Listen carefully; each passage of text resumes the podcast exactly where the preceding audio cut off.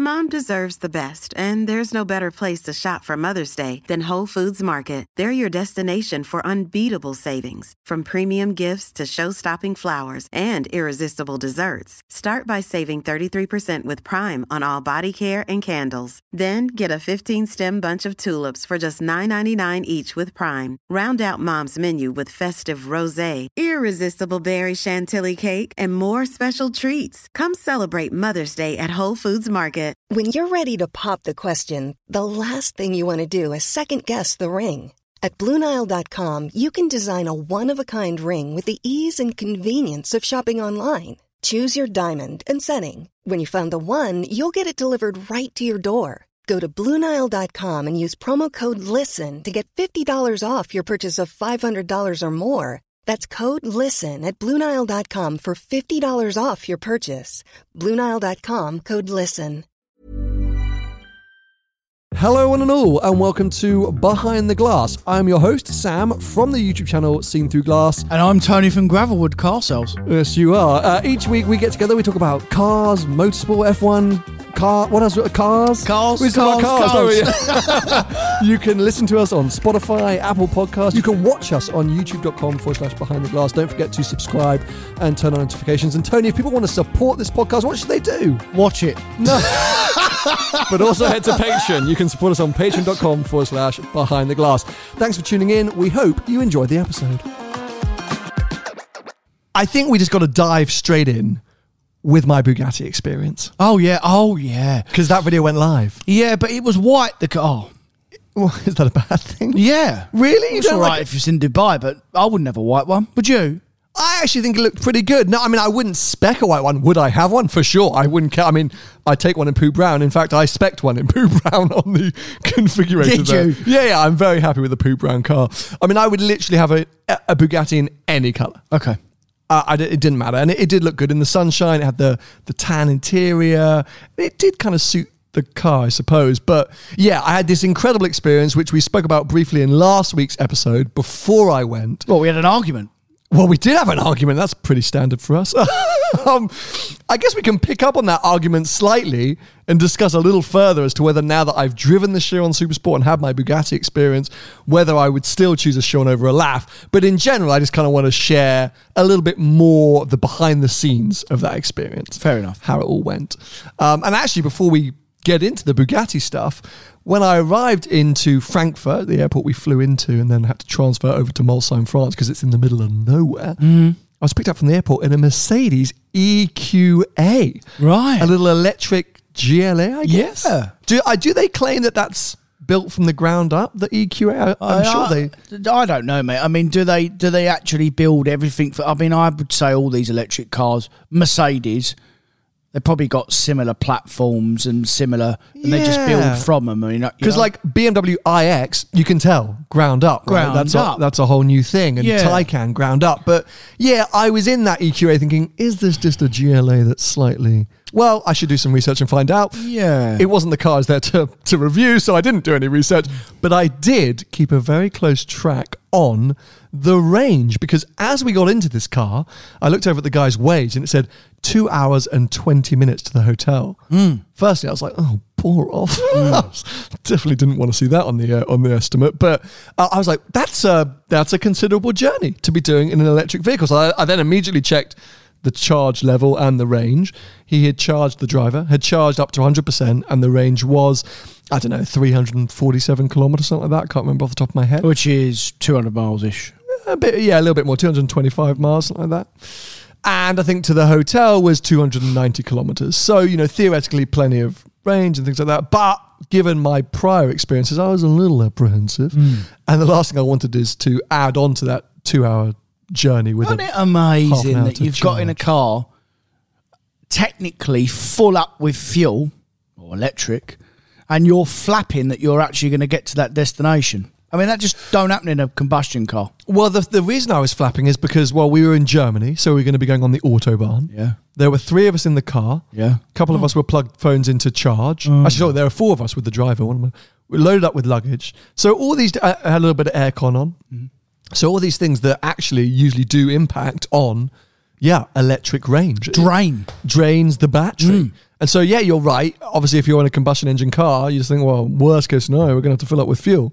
I guess the worst case scenario here is he was going to have to pull over and charge. But yeah, a long day of traveling, it was the last thing we all wanted, and we'd been delayed, and I won't bore you with it. Anyway, long story short, EQA performed fantastically. Got us there with 30%, 37% of the battery charge still remaining. About mm, hun- 90, 90 kilometers, I think, still on the range, something like that. Um, I suspect the ball ache for the driver was that he would have had to have driven to the airport, charged, and then come and met us. Correct. Um, but, oh, actually, no, the other thing I'd say is we did drive very slowly. Well, I'm glad you've mentioned that. Yeah. Because I've got a little bit of a little bit of a bugbear with electric car drivers in general. They do drive really slowly. For a reason. Yeah. So to, to maximize that range. to maximize the range, yeah. Like when I say really slowly, they don't even drive the speed limit.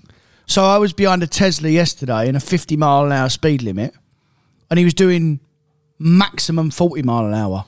Yeah, I, th- I think the worst for sure is out on the on the motorway, right? Yeah. It's, you know, so so have you ever been on the autobahn going slowly? Uh, no. terrifying. Actually terrifying. I mean, you know, it's intense enough if you're going at the sort of right kind of speed, but then, yeah, I mean, we had cars.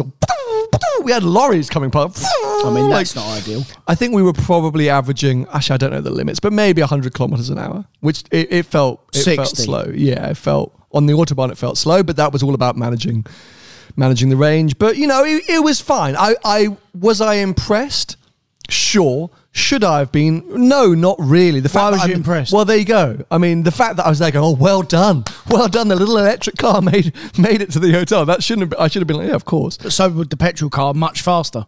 Yeah, uh, exactly. Mu- much why are you faster. impressed? No, because of my negative stance towards EVs. Right. As- uh, you're, you're totally right. I agree with you. There shouldn't be a moment where I'm like impressed Yeah. that the car has achieved its primary job. Yeah, yeah. But, but I sort of was, and and it was nothing against the vehicle. And actually, there were a couple other journalists with me, and we discussed the fact that actually it is a shame because these products, the cars, are getting better and better. Of course they It's are, just yeah. just the infrastructure, which is just mm. letting it down. But Yeah. I wanted to mention that because you know we do talk about EVs in quite a negative way on this podcast. The cars are getting regularly. better and better, to be honest. They Yeah. they are, and I have noticed that they are getting better. But I mean, we've still got such a long way to go. Mm-hmm, we are mm-hmm. Mm-hmm. still mm-hmm.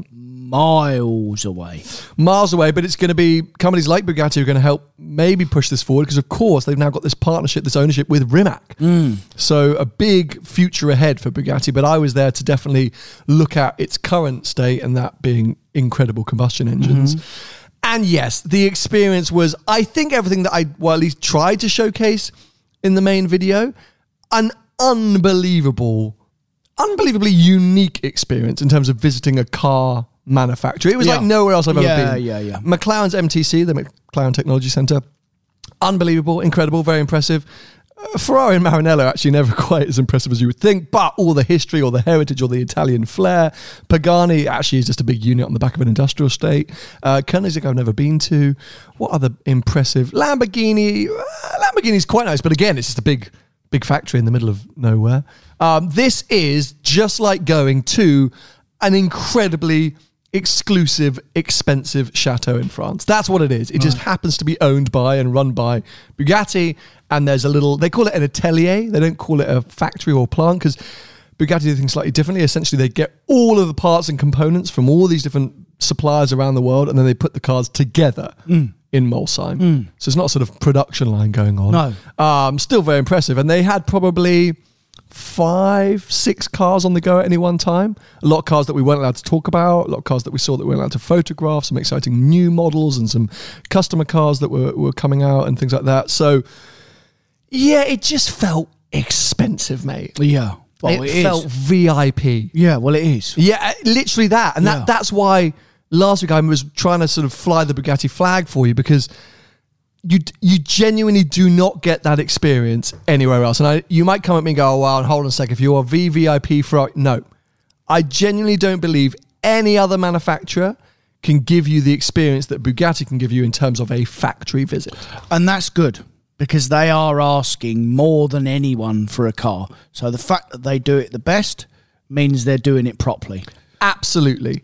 And and then when you start to really understand how they create these cars, what goes into them, mm. again, it basically it adds value to that price tag. Because you're mm. right, they're extortionately expensive, but the entire brand and the product kind of justifies the price in my Yeah. mind.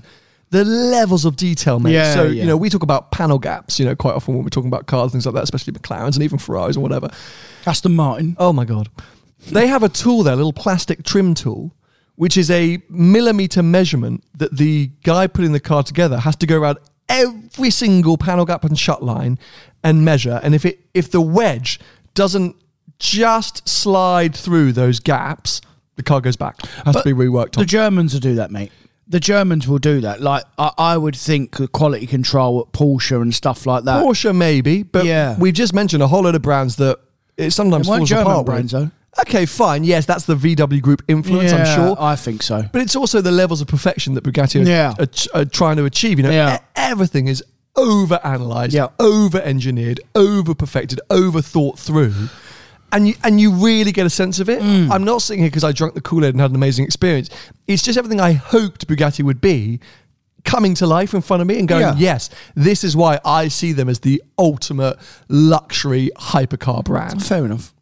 So it was an amazing experience. Very good. Driving the car, very cool. Was it wholly different to the Chiron Sport I drove a couple of years ago? Potentially not. Okay. 100 horsepower more, uh, slightly longer. How you'd notice tail. that difference? I do not know. Uh, well, between 1500 and 1600 horsepower, you're not really going to notice the difference. They have done some other changes, but yeah, I, I, I wouldn't necessarily say, oh, you know, in the way I experienced it, it wasn't night and day from the Chiron Sport. yeah. But it was quite a short drive. Was it? Only thing I'd say. So if you drive a car from Bugatti, they always put somebody next to you. Now I had Andy Wallace next to me. I mean, that's not a bad thing. This is the guy who set the world record, or, or you know, the record at 304 miles an hour. He's an incredibly interesting guy, fascinating. But I don't know about you. I never really enjoy driving a car when somebody I don't really know is with me. Well, yeah, I would agree, mate. Because even if someone's with me, full stop, I I never drive as quickly if I've got someone in the passenger seat as if I do if I'm on my own. Because like if I make a mistake and I bin it and I really hurt myself or die and I'm on my own, that's my problem. If if I done what I've just said with someone in the passenger seat and I lived and I was completely fine and the passenger died, I couldn't live with myself. So that's a big reason I'll never drive quite as fast. You're right. Respect is a huge part of it, right? Yeah, Re- res- yeah. Respect for your passenger, respect for the owner of the car, respect for the situation. And I, I'm so with you. I always want to be respectful, especially when I'm filming a car. And also, you've got to be respectful of other road users and viewers and everything that goes into making a YouTube video. But you're, yeah, that that- you're right. I think just inherently you do drive faster by yourself, and therefore me as a if I'm trying to talk through the experience of a car, would I be better at doing that by myself? Probably. I think that's what I'm trying to. You know what as well? You know what as well? Like I've been in cars with people before that I would never ever get back in a car with them, and I, I don't want anyone to get in the car with me and go flipping. Oh, he's a lunatic. I'm never Yeah, getting in the car with him. Oh, of course, So I'm always a bit a bit reserved and a bit for that Smooth and easy. Yeah, I don't want to be the idiot getting in a Chiron Supersport and scaring the crap out of Andy Wallace. Oh, and Yeah, him being yeah. like, that guy can't drive. And- don't let him get in the cars again. Yeah. Because hopefully he'll say, oh, he drove great. He drove very like Yeah. sensibly and he can drive a Bugatti anytime. Where if I'd Yeah. gotten and act like a hooligan. And I say, I still had an incredible experience. And I'm so, like, doing what I do, I get to drive incredible cars. And I don't care if I'm driving them on a parking lot or on the best road in Yeah. Europe. It doesn't matter. I drove a Chiron Supersport. I got an insight into what that car's like. But yes, looking back at it now, I, I basically that comes down to I want to spend more time in the cars. That's all it is. I just want to spend more time in the cars. Um, and uh, anyway, so yeah, I'm sounding a bit. Maybe I'm sounding a bit spoiled. No, I don't think I am. No, I'm you're just- not. Just trying to. The other big them. element as well, we are talking about the road as well, Mm-hmm, and it doesn't matter what car you're in. You can only go a certain speed on the road anyway. Absolutely. The problem is when you're in a fast car, sometimes it doesn't feel like you're going that fast when you actually really are going that fast. And um, sometimes your anticipation for speed, especially if you're not used to it and you're in a real fast car, that's when it catches you out. So if you get someone that say someone that drives a, an M4 every day that probably drives it quite fast and they think they can drive and they drive briskly, whatever. And then you step into a any supercar. It's another level, mm-hmm, mate. and mm-hmm. and that's what catches people out. And I and I think that people need to appreciate the machine and the car they're in. You have to respect it because these these cars in general now, mate, they're just too fast for the road. So that Chiron, regardless of what car you was in, that Chiron is just too fast Well, the road. You're so right, and, and and the best part was, and I hope he doesn't mind me saying this. At one point, Andy was trying to uh, talk through and illustrate traction because obviously four wheel drive or all wheel drive. Yeah. um, incredible traction in the Chiron, and that course. is the mind-boggling thing. You know, it just launches constantly, Yeah. and it very rarely breaks traction. And so at some point. Was it before or after? I can't think it was before I got behind the wheel. He goes, "Look, we're going to do a first gear pull. I just want to show you what happens." And he does a and then as he as he's launching down the road at God knows what speed, we hear a little tiny bump, and the car goes. Woo! And he goes, so okay, so there it did break a little bit of traction. I was like, okay, I'm not doing a first gear pull because I was like, oh my god, if Yeah, you're the because he hit a bump though, right? of I mean, course, yeah, yeah, no, no, no. Yeah, But yeah. but but what I'm saying is like, you know, you're right. It's the road, and you've got to realize what you're in, and and it's a lot, and you got to build up to it. You got to respect that performance, and it's just the factory test driver just sort of slightly scared himself a second ago. Oh, I wasn't expecting that. I was like, No. okay, I'll do a second gear pull. But do you know? Do you uh. know when that happens?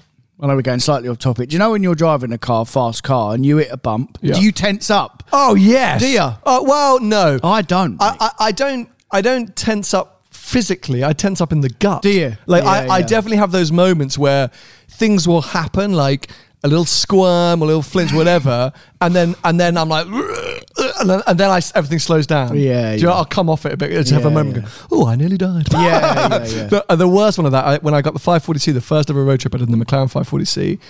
Uh, was it the first ever road trip? Must have been with uh, uh, Paul. What was Paul driving? I have no idea. Well, we went to driving. Scotland very quickly after you got that car. Okay, so it must have been later than that. yeah. Uh, I actually have no idea what trip this was, but Seb Delanney was in a Batmobile. James was in a 675 LT. Ah, yes. Uh, Paul was in his Huracan, and I was in the 540C. We were going not Route Napoleon, but one of those roads, Mm. hurtling towards this corner. And I turned in and I came off the accelerator. Oh no. Big slide towards the barrier, like the whole car. Went straight? Well, yeah, like mid mid corner. So I, I, you know, I just why did I come off the accelerator? And I was just sliding towards this barrier a bit. Got back on it, fucking slide down the road, and I thought, oh shit, I nearly just died. But do you accelerate round a corner or do you wait? oh, it depends what I'm driving. but in, in that moment there, I came off the pedal midway through the corner, So you unsettled the car. unsettled the car. The So you was went- so you was on the accelerator halfway around the corner. So I'd. I'm trying to think. I actually can't remember exactly know what, what you've done there. No, no. I, I've I've I've gone towards the corner. I've slowed down. I think the corner's been wider or tighter. I can't remember. Mate. You've This got was on the four power, years ago. off again. I've you got on the power come off again. better driver now than what you were four years ago, though. Yeah, I'm trying to. you think know you will, but you're like- no. But also, I just come out of an F type into a 540C, Yeah, so it's yeah, all about understanding the the, car. physics and the dynamics exactly. But that was a scary moment. Yeah.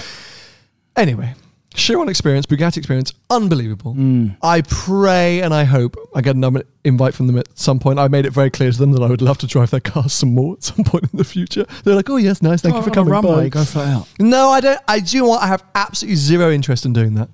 My d- my like dream. Yeah, no, my, I'm sure it would be good. It, it, it definitely performed in corners way better than I was uh, expecting. Um, but my dream is to do a long distance road trip in that car. It's my absolute dream.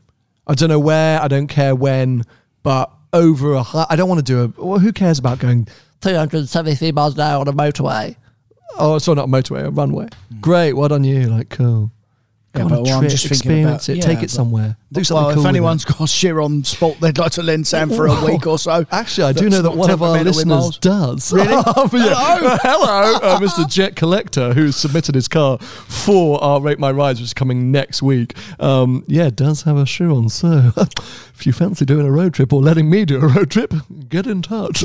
Um, anyway, let's move on because other things have been happening uh, in the last week or so since I've been away and since we last caught up, including you getting a new Range Rover into stock. Oh, I have. Yeah. Hello. So Yeah. was it a couple of weeks ago we were talking about the crazy overs for new Range Rovers? Yeah. And now you've got one. they are they are rovers, yeah. And and if I'm honest, uh, my car is overs. It's not the bonkers money that they are. It's actually I've seen some going for 50 or 60k over. no, no, no, no. They're not fifty or sixty grand over me. but I've No, seen people trying. yeah, they're advertised for that, but they're not. They're not. I've I know a couple that have changed, few that have changed, and that are nowhere near that money. Yeah. and my car's nowhere near that money. I've priced it up um, Market value. And a bit less. Yeah, Oh, yeah, well yeah. done- well done you. You wanna get rid of it, eh? Yeah, I want to sell it. Yeah, yeah. There's no point. What's the point in putting it up at fifty or sixty grand over and still looking at it in two months? I mean, I want to sell the damn thing. So anyway, I've got I've got this. Uh, it's coming.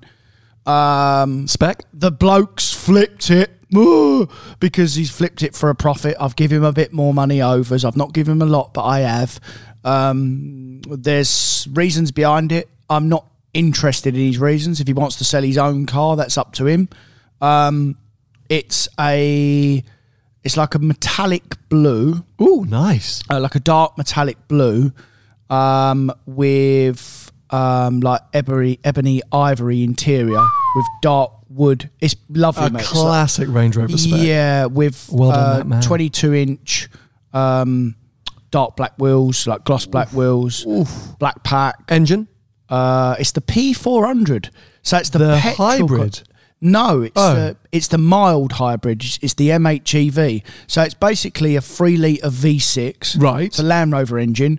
Because a lot of these, a lot of the diesels, they're, well, they are. They're all BMW engines now, and and the new SVR that's coming, that will be a BMW M5 engine. But the the three liter car, the P400, and the P440 is a hybrid. So is that a P, is it P440E? Is that what they call it? It's Correct. a plug-in hybrid? Yes. Okay. Um, mine's just a P400. Fine. Okay. so, So, a petrol car, so it will appeal to a, a London audience. Um, it's a proper bit of kit, mate.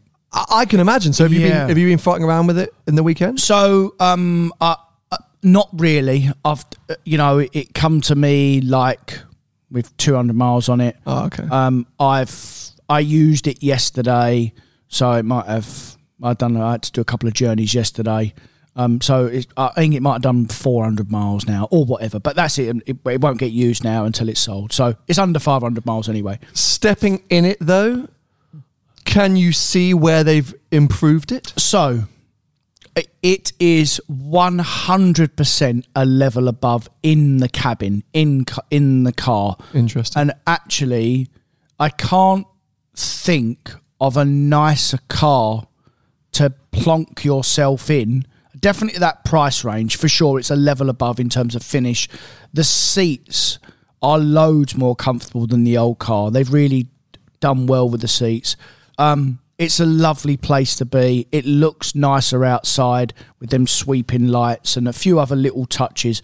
But fundamentally, mate, it is still a Range Rover. Mm-hmm, mm-hmm. And and like literally last month, we sold the last of the old one. I was driving it for a while. Remember? I remember. and and that was a that was a 300 diesel car and to drive down the road apart from you being in a nicer environment and it is a lovely environment it's got a big ipad touchscreen it's all very modern. Everything works as well by the way. I mean, maybe maybe they have got this right because I don't know what they've changed around the car apart from the entertainment and the new screens and whatnot. Everything just seems to work completely fine. So um, there's Fingers crossed. Fing- fingers crossed. Yeah. So um, it's very simple. Is it quieter down It's- the road? Yeah. Well. Because they made a big deal about this at the launch. yes. Yes. Okay. So I. You could almost be an electric car, mate. It- Wow. it's like you can't hear it at all, which is perfect. It's it it's really lovely to waft down the road in. But so was the old one. Of course. So this is just as it should have been an improvement on an already fantastic product. Yeah. It, it's turning Range Rover up to 11 or maybe 12. It's it's it's sorting out all the old issues, which is crappy old tech and Yeah. maybe outdated seats and all these different things Yeah. to make it more refined, better to compete with things like Bentayga and Cullinan and stuff.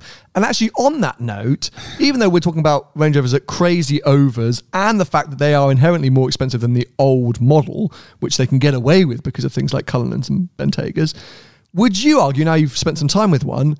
It's actually a bit of a bargain in that luxury SUV market. So this is really weird what I'm about to say, right? I think that it's an absolute bargain when you're comparing it to a Bentayga in terms of um, okay, dynamically it's not going to be quite as good as a Bentayga. But again, we've had this conversation before. Who cares in an SUV? Exactly. Who cares? To drive down the road, it will be equally as good. It is another level inside in terms of tech and the way it looks. Maybe not quite finished because Bentley are very good at finishing their cars. It's very German. and but but but the Land Rover is beautifully finished. It is lovely. The steering wheel's nicer now. Um, there's leather everywhere, and it's lovely leather as well. It's like got a really nice feel to it. I'm trying to explain it as well as I can for people that have not been in it. Um, however, I if you compare it to the old car, it's a bit too much money. But if you're comparing it to the competitor, so basically what I'm saying is it's cheap if you're comparing it to competitor. Yes. If you're comparing it to the old car, it's too expensive. But I think this is a sign of the times, to quote um, Harry Styles. I think um, I think it's just we ca- you can't compare it to the old car because the world has moved on. Um, the market is very different to when that old car came out. Yeah. there are so many of these things: RSQ8s and and and X5, no X7, whatever's. You know, fancy, super high end SUVs, Cayenne, Turbo GTs, all these different things. That Range Rover, if it came out and the car was ten or fifteen grand cheaper than it is, well, they would just be shooting themselves in the foot. They can get away with charging more. And actually, as we've just said, if you look at them in comparison to what else is on the market that does that super luxury high end SUV, they are, I think, a, a, bargain. I think it's a very attractive proposition. Well, n- new, if you compare list, list, new, new price, not take the overs bit out of it at the moment, and that's an inflated market and that will settle down in a bit. The only problem is at the moment, uh, as far as I know, the waiting list for a new Range Rover at the moment is about 2024 or it's the back end of next year. So this is why they're going for the money or they're advertised for the money that they are because you just can't get one. Yep. So Yep. and they'll come in batches and then they'll go away again and everyone's ordered one. A few more will hit the market because people that that are buying these cars um, they think, well, I'll, get, I'll, I'll have the I'll have the overs, and I'll just wait, or I'll buy another car. You know what I mean? I'll just buy something else. The only problem with that at the moment is everything is expensive. Everything's insane at the moment. Everything is mm. expensive. So if you go list for list, so if you go list for the old Range Rover and then list for the new one, I think there's about a 15 or 20 grand Yeah, difference in price, roughly. Because you've got the the overs, obviously it's more. However, the old one is not lost the money that it normally would because values are strong. So in, in inherently, say this car just come out and it was uh, 110 grand or something, and the old model would have been 90, say. The old model, in normal circumstances, after a year or two, would be 50 or 60 grand. Well, it ain't. It's still 80 or 90. So the old cars just moved from that. So the actual price difference, you just you just move barriers. So because the old ones held its money because you can't get them anymore, and they knew the new one was going to be more money. The gap's actually fairly similar. It's just you're paying more money. So, and that's just what's happened with the market all around.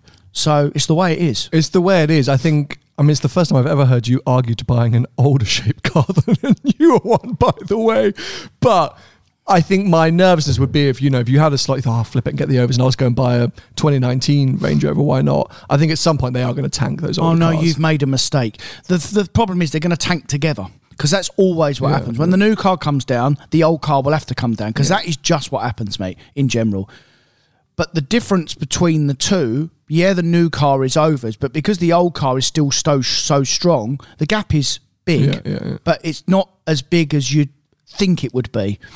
Um, but you can't have that new one and then get, get in the old one because you'd be disappointed. Oh yeah, I'm, I'm. That's exactly. I think you would. I think. I think. I oh, think, mate, it's next level. I'm looking forward to it. I'm hoping there's going to be a chance. I was supposed to be going tomorrow, but uh, just diaries don't work out. Um, hopefully there's going to be a chance for me to get behind the wheel of one uh, in the next few weeks or month or so. So yeah, stay tuned on the main channel. Hopefully some content on coming. That It's so coming from that strange with Land, Land Rover as well because if they could get the damn things to work all the time, they are the best car on the road. Oh, mate. yours. You said you said yours has worked all the time. Yeah, no, no, no. But what I'm saying is, it, they are going to have problems at some point because Land Rovers do. But what what I'm trying to say is, is that they build a car Land Rover like no one, no one Hmm. else. There's no one that competes with that Range Rover in terms of price. There isn't another car that that competes. Bugatti Chiron. No, No, but but you know what I mean. It's like yeah, it's a level above the German cars in terms of price, but it's more than a level uh, above in terms of the way it makes you feel as well. And uh,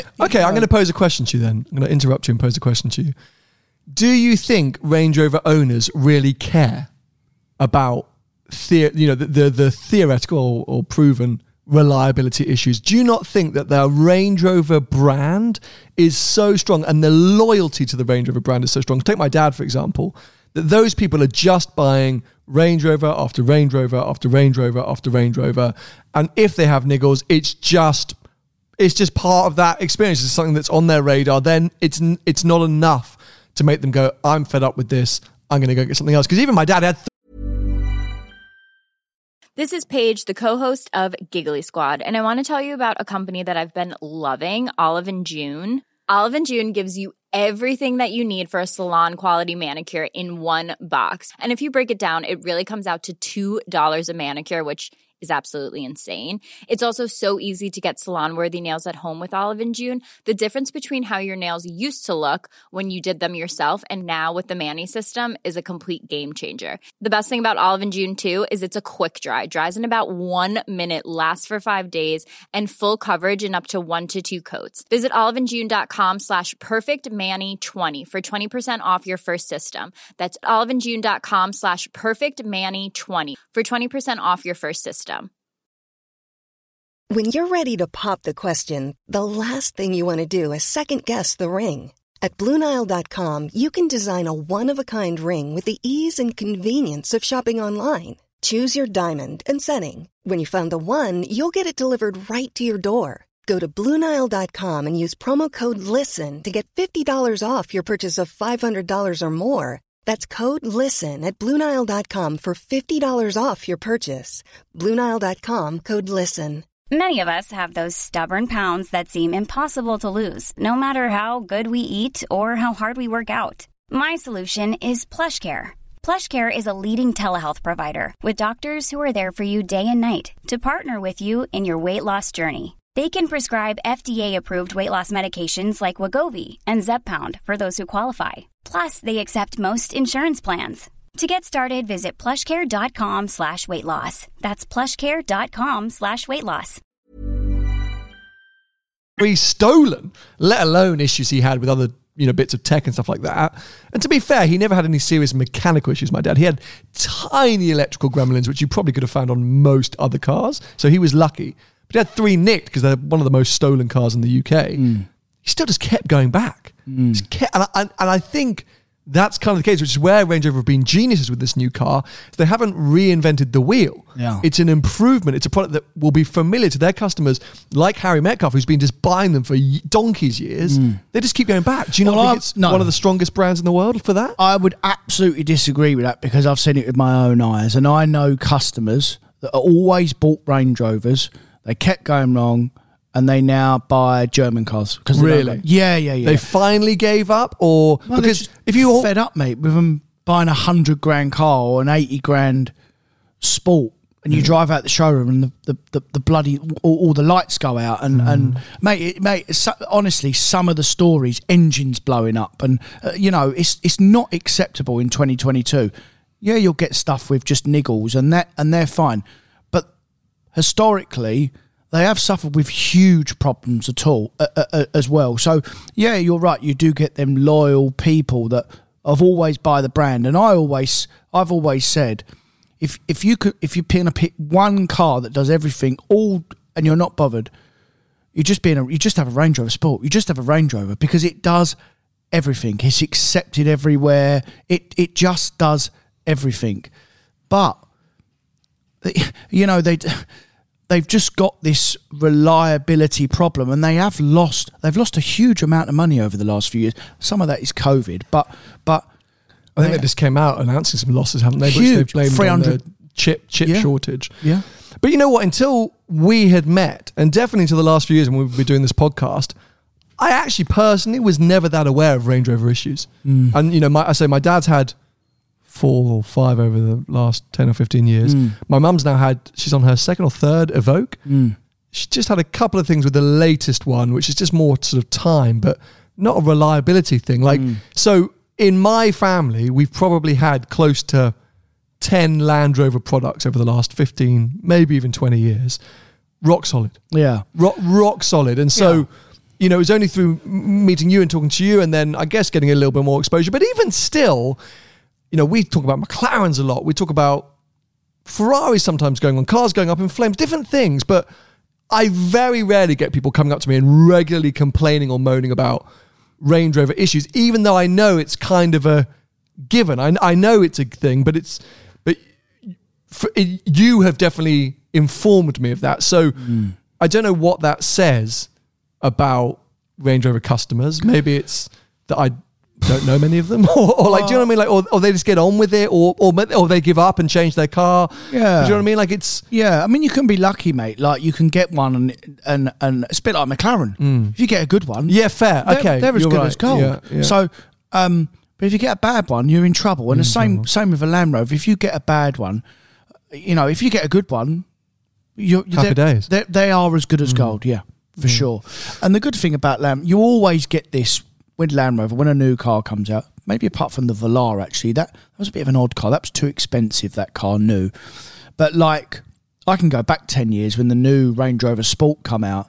And there was a huge uptake for them as a year waiting list, and that was when production was running properly. And they were still overs, mate. Ten years ago, they were ten or fifteen grand over ten years ago. So, all right, the new Range Rover now uh, uh, is is whatever it is over whatever people are paying for them as a percentage. When you think that new Range Rover Sport back then was like seventy grand ish in 2013, and they were trading for like 80, 85s.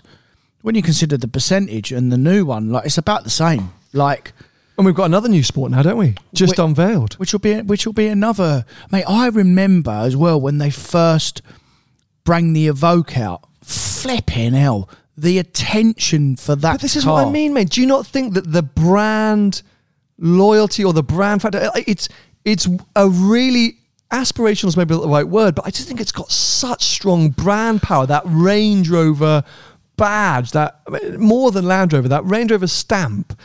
I just think there's a cult following for it, There is. Issues, despite mm. even to this day, you know, supply issues and delays and production queues and all this different stuff.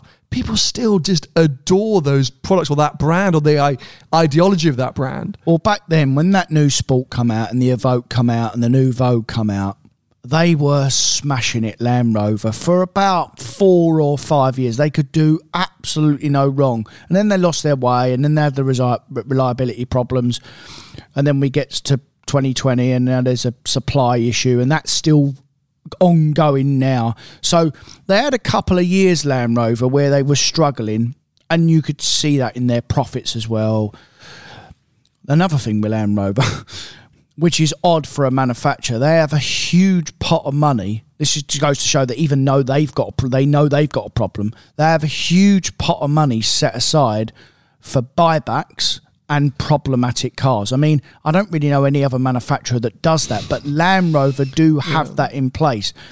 I don't know what happens at the end of the year when the money runs out, whether they keep topping it up. I don't know. But I know that they did have that in place because they knew they had a problem. And let's just hope with this new car that they fixed it because, like I just said earlier, that I, I I if I had to pick one car to drive every day, if it worked properly, it would be a Range Rover. Potential is huge with this new one. So, what what are your thoughts on the new Sport? I thought it looked a bit Velar like, styling wise. Yeah, I mean they're all they're always going to go. They've got that they've got that look about them now. I mean hmm. the only good the, another really good thing about Land Rover is that yeah they've made them more rounded and and you know they've they all still look like Range Rovers, don't they? Yeah, you yeah, know what. I mean. You Yeah, could- yeah. And it's very clever the way they design it. And you know what I noticed the other day, and I noticed this with a lot of older model cars.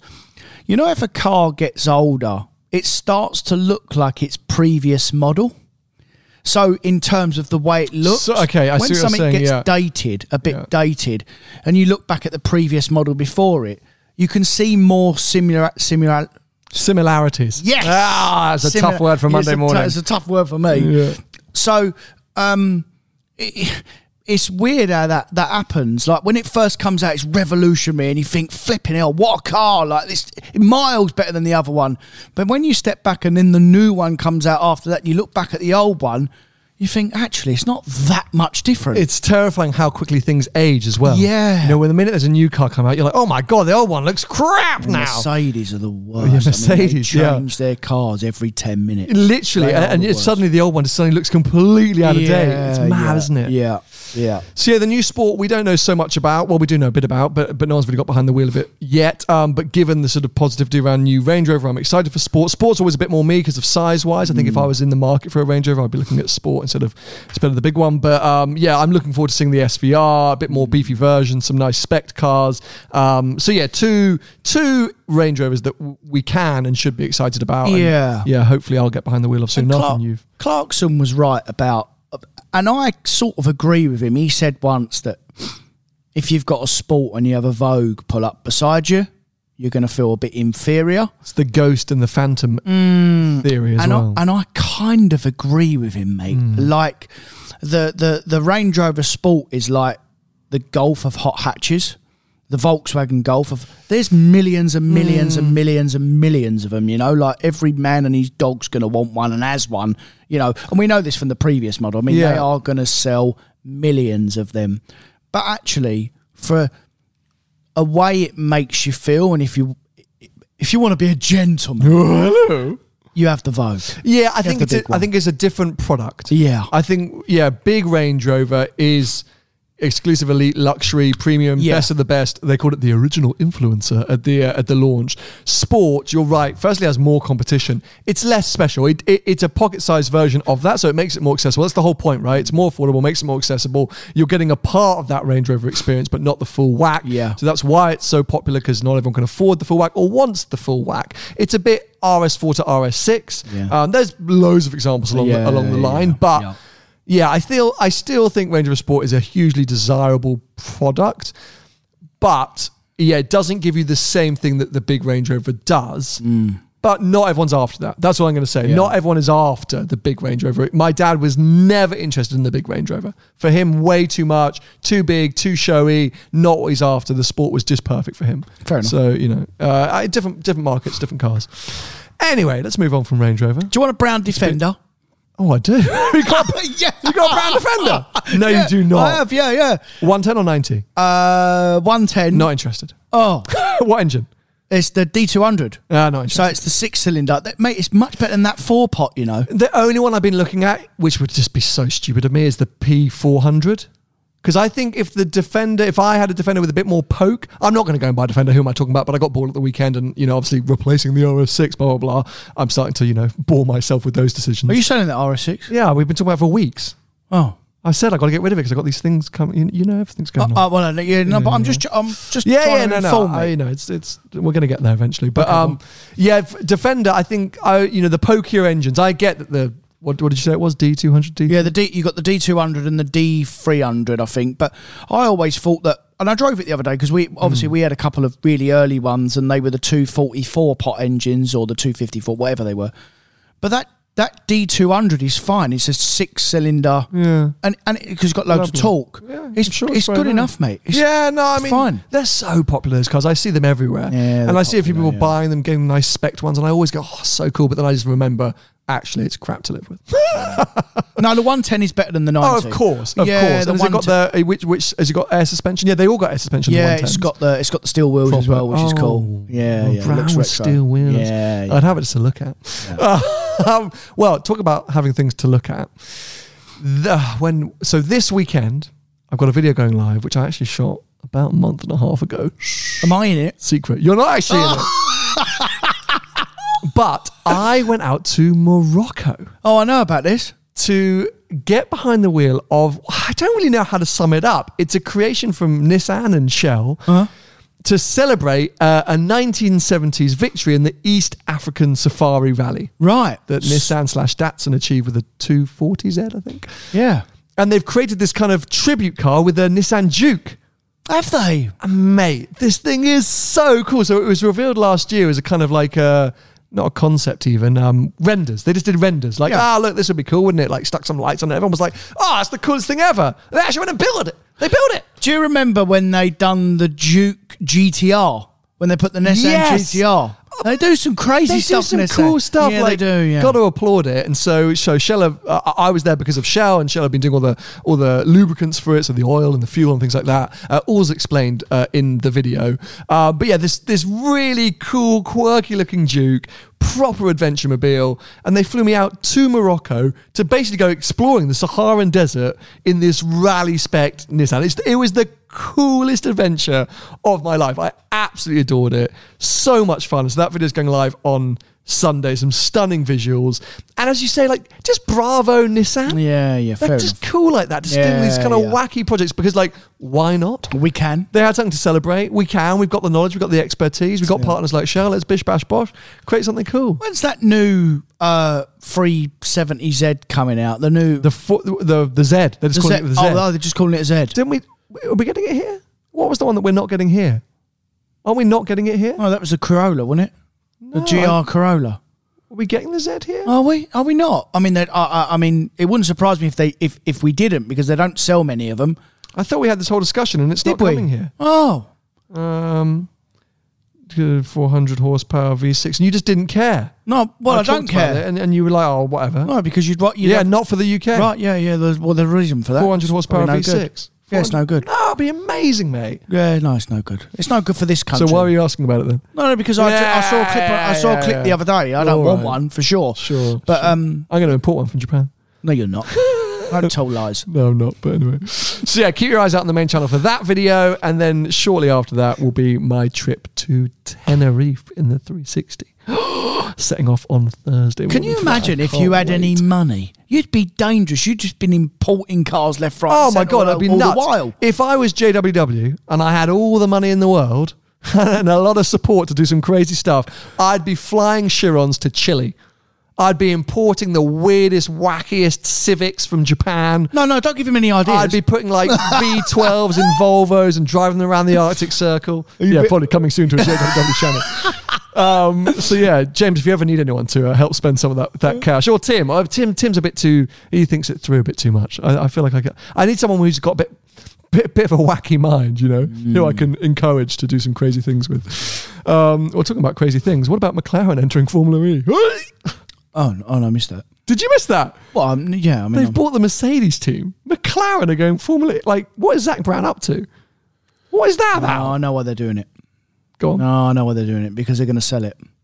so they want as building, many building the brand up to sell it. assets as possible. Yeah, yeah, yeah, yeah. And and this will all be tied in with the Audi. I Well- bet you, mate.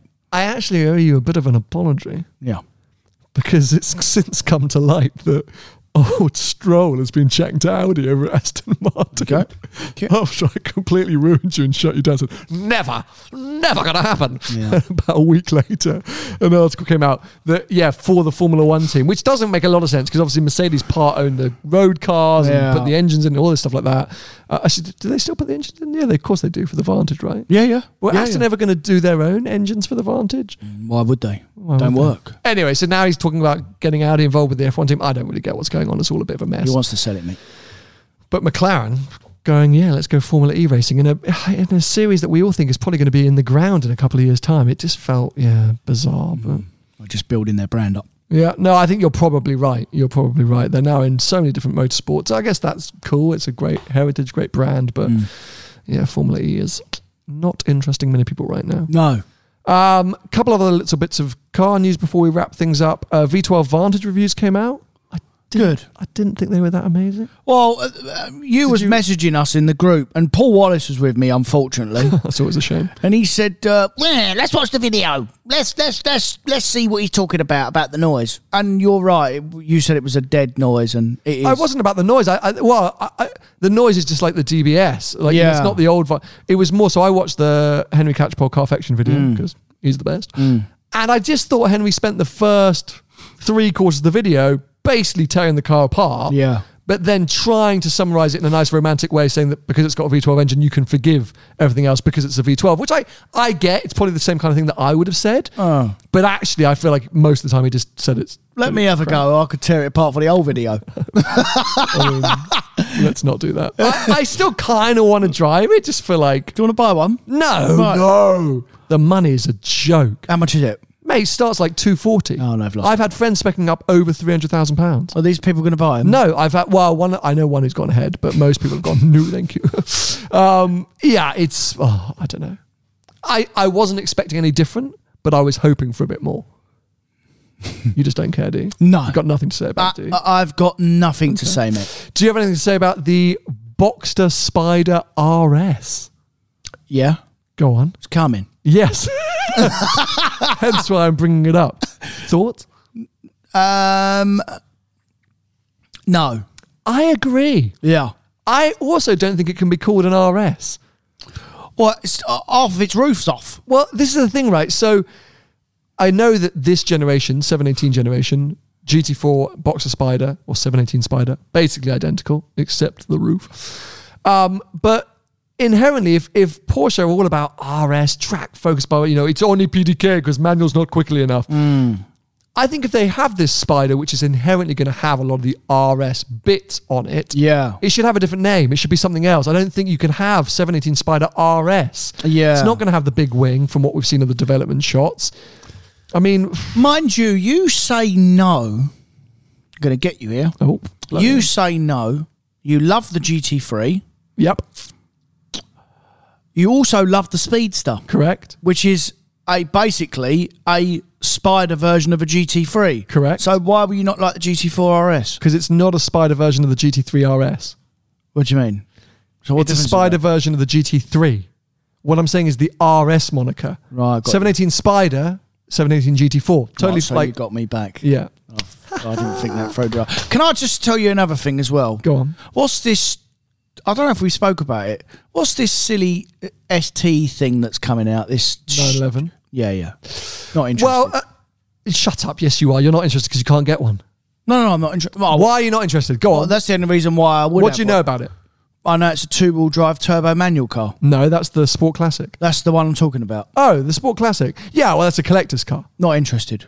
Is this a collector's car, mate? Yeah. Well, yeah, it's it's So no one's going to drive it, enjoy it, which is what exactly why. No, because look at every other sort of because it's done by the heritage department, not the GT department. yeah, disaster. It, it, it's not a disaster. It's cool that it's something more than just a livery because in the past that's what they've done. Yeah. You know, look at the old Sport Classic. It was a Carrera S, I think, not even a GTS, which has had some nice body parts on it. It was all about showcasing uh, what was the kind of launch of not paint to sample, but the um, what do they call that? What was before paint to sample? No idea, Bespoke, remember. bespoke, Bespoke. Porsche bespoke. It's not the name. You're all over the place today. no, no. Anyway, the Sport Classic, it's cool that it is a variation of a engine and a car that we've already seen, but that you can't get anywhere else. So yes, Right. two wheel drive, detuned, manual, turbo. Cool. Crash. No, no, no. Right amount. I mean, it's a lot of power. Five fifty or five. Too much power for a manual. Oh, if you learnt to drive, you could be all right. But Well, I can um, drive. I you drive can't, a Ferrari, all right. can't drive manuals, mate. I can drive Um, manuals. Now, you I'm going to tell you another thing. Go on, because you've missed the big pot. But anyway, No, you tell you you tell you go on because I'm going to get you again. Go on. I want to talk about the ST So do I. because that's something different. Tell me. supposedly still unconfirmed, but many Porsche aficionados have basically concluded that this is happening.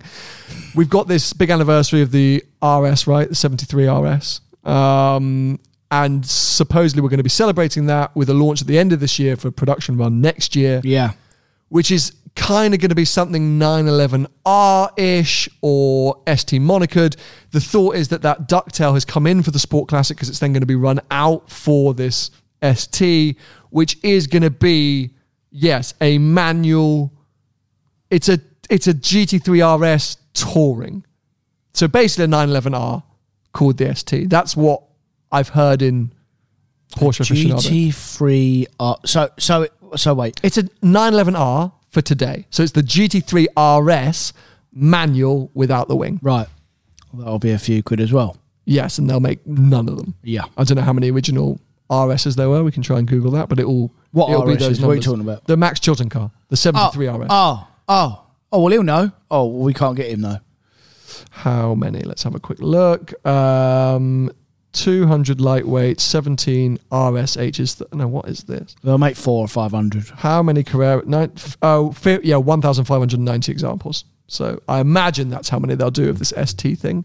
I say unconfirmed yet, but it's a famous moniker, the ST badge and name. And we've seen them do it before. The 911R is a prime example. We skipped a generation with the 991.2, didn't get that kind of iteration. But I think I think that's the route they're going to go, especially because there was some confusion. There was some talk of, oh, it's going to be a manual version of the Turbo S and it's going to be rear wheel drive. But that's now turned out to be the Sport Classic. Yeah. So the ST, as I say, is likely to be a GT3 RS touring. Right. Very cool. Very cool. Don't pretend like, well, Stupid. no, not. I, I'm car. really not going to engage with you on this. That's I'm, a stupid car, mate. A manual GT3 RS without any aero.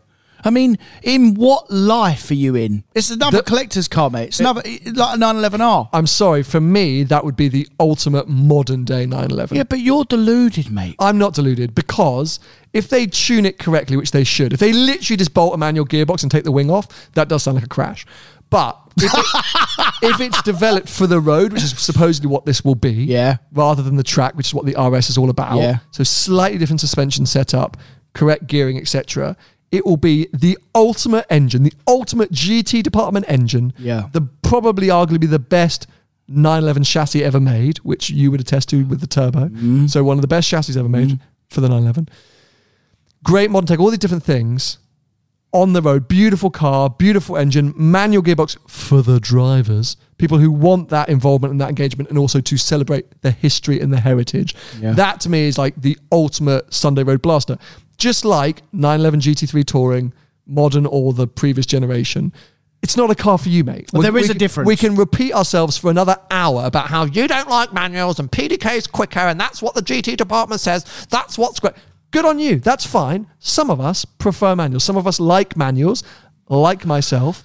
And I think a manual GT3 RS, I think that's a very cool thing. Which which they're contradicting because you've already just said they're going to make it softer than a GT3 RS. I don't know that. I've just made that up. I'm just Oh, you made it up? I've, I, I said. I said. I'm- facts. I'm, assuming, or I, I, I, would assume it will be set up for the road. Maybe it won't be. But it's not about driving on track, mate. It's not about Exactly, attacking the track. It's But- a but- road car. Correct, but the GT3 RS is a terrible road car. Terrible. Well, there you go. So, So, they they're going to make it hopefully even will worse. address. No, hopefully they will address this by softening it off. It's a terrible road car because well, suspension's way too firm, Too strong. and aero makes it slow in a straight line, and also power delivery. So this would. I'm not going to go into this. I don't want to have this You've fight with already you. said about No, the GT3 I- being... no, no, no, no. Well, no, no, no, wait a minute. You've already said about the GT3, how bumpy and how tramliney that is. Mm-hmm. Can you imagine a GT3 RS manual with no aero while you're trying to change gear, it pulling you across the road? No, thank you. I, I will take it. So Porsche, if you have any slots out there for your upcoming ST, don't worry about Tony. He can't afford it anyway. So you stick to your fake GT2 RS. Um, we'll draw a line there because I can already feel my blood pressure boiling. I don't want to sit here for another hour arguing about a car we don't even know for sure Porsche are going to make. We didn't even get into the Dakar. We can do that Oh. next week. Um, anyway, next week will be return of Rate My Rides or Rate Your Rides. Um, thank you for all of you who've already submitted. Uh, we're recording two episodes today because, yes, I'm off to Tenerife with the 360 later this week, which I cannot wait for. It's going to be a mad adventure. How are you getting in there? I'm driving down and then getting the ferry from the south of Spain across Tenerife. All to be uh, revealed in a video coming soon to the main channel. Uh, and then I'm off to Canada. So yeah, so we're we're, we're going to be apart for a few weeks. That's why we're doing double Thank God for that. Yeah, thank God for that. I already hate you enough after that Porsche chat. Uh, also, thank you so much for all of you who've got tickets for Behind the Glass Live. There are just a handful of tickets remaining for that final date in October. So if you do want to get down to a Behind the Glass Live event, this year, go and check out that October date. Lots of you messaging saying, "Oh, can you not just squeeze out one or two more tickets?" No, you missed your chance. You've got to be quick with these things. They're sold out. They're sold out. That's it. But hopefully, we'll have out. Wait for the next event. There we go. That's exactly it. Uh, if you want to follow Tony, he's at Tony Gravelwood Car Sales on most social media platforms. I'm at Seen Through Glass on most social media platforms, and we'll be back with you very soon. Bye bye. See ya. Mom deserves the best, and there's no better place to shop for Mother's Day than Whole Foods Market. They're your destination for unbeatable savings, from premium gifts to show-stopping flowers and irresistible desserts. Start by saving 33% with Prime on all body care and candles. Then get a 15-stem bunch of tulips for just $9.99 each with Prime. Round out Mom's menu with festive rosé, irresistible berry chantilly cake, and more special treats. Come celebrate Mother's Day at Whole Foods Market. Normally, being a little extra can be a bit much, but when it comes to healthcare, it pays to be extra. And United Healthcare makes it easy with Health Protector Guard fixed indemnity insurance plans. Underwritten by Golden Rule Insurance Company, they supplement your primary plan, helping you manage out of pocket costs without the usual requirements and restrictions like deductibles and enrollment periods. So when it comes to covering your medical bills, you can feel good about being a little extra. Visit uh1.com to find the Health Protector Guard plan for you.